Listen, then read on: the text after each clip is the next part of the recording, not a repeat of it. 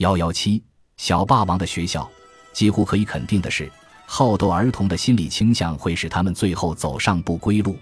一项关于暴力犯罪的少年犯以及好斗高中生的研究发现了一种常见的思维定式：如果他们与别人出现矛盾，他们会立即对对方产生抵触心理，不会寻求进一步的信息或者努力用和平的方式解决双方的分歧，而是断言对方对他们存有敌意。与此同时，他们从来不会想到暴力解决的负面后果通常是争斗。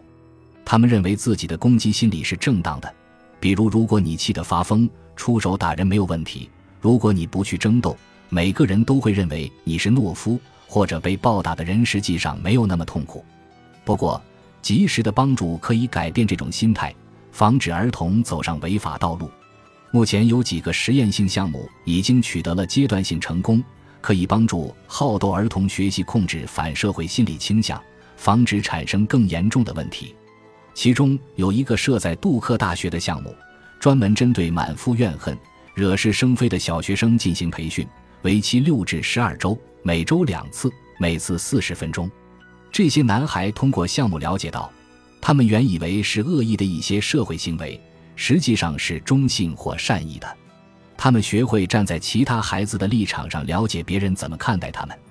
以及其他孩子生气时在想什么、有什么感受。他们还通过模拟情景，例如别人故意戏弄他们，惹他们生气，直接学会了如何控制愤怒。控制愤怒的一个关键技巧是监控自身的情绪，意识到身体的感受，比如生气时会脸红或肌肉紧张，一旦对此有所察觉，就加以控制，考虑下一步行为反应，而不是冲动地发泄出来。杜克大学心理学家约翰·洛克曼是该项目的设计者之一。他告诉我，他们讨论近期遇到的情景，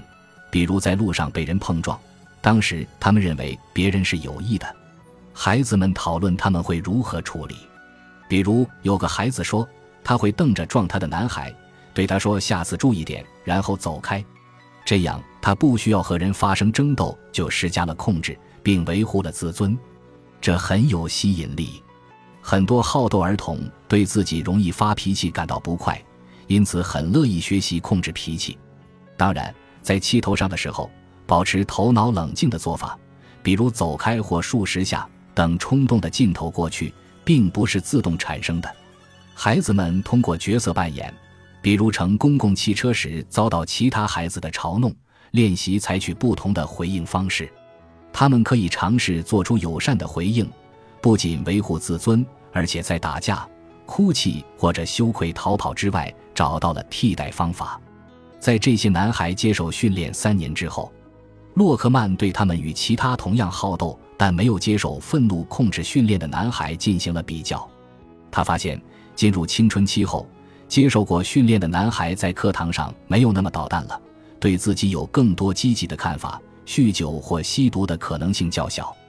而且参与项目的时间越长。他们进入青春期后的攻击性就越低。